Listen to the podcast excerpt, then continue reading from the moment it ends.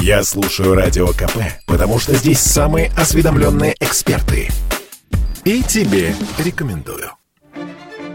Беспилотные такси начнут ездить по российским дорогам. Правительство устранило межведомственные разногласия правового режима этого эксперимента. Об этом СМИ рассказали источники в правительстве. Сейчас ведется финальная доработка текста. Публикация программы запланирована на январь. Первые беспилотные такси появятся в Татарстане, на территории центра «Сириус» в Краснодарском крае и на 18 улицах Москвы, а также на территории Сколково. Это будет первый этап испытаний, рассказал Радио КП член Совета директоров группы содействия «Дельта» Глеб Веленский автомобили Яндекса будут ездить по ограниченной территории. В первую очередь это район Ясенева. Пользоваться ими, по-моему, вначале смогут вообще только сотрудники Яндекса, а потом жители района, которые запишутся для участия в этом эксперименте.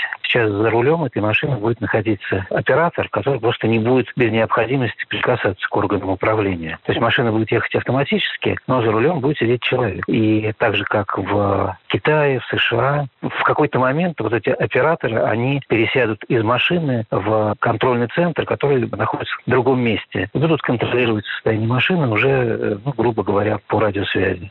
Почему в Москве начинают испытания именно с района Ясенева? Это один из самых изолированных районов города, окруженный лесными массивами, но при этом в районе есть все. Три станции метро, торговые центры, фитнес-залы и так далее. То есть такой город в миниатюре. Поездки на беспилотном такси должны стать дешевле, а также безопаснее, отмечает в интервью Радио КП председатель Ассоциации развития электромобильного и беспилотного транспорта Ия Гордеева. Машины э, допускают гораздо меньше ошибок и могут э, передвигаться в гораздо более тяжелых погодных условиях, да, если у них есть запрограммированные алгоритмы поведения в тех или иных случаях. Поэтому машины не устают, машины не превышают скорость. Здесь два момента. И удешевление за счет количества персонала, который работает, и устранение проблем у операторов, потому что поиск обучения персонала – это тоже достаточно дорогостоящая история. Конечно, в конечном счете все это должно привести к безопасности пассажиров. В правительстве также уверены, что внедрение беспилотных машин на российских дорогах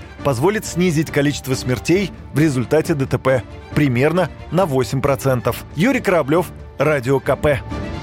Спорткп.ру О спорте, как о жизни.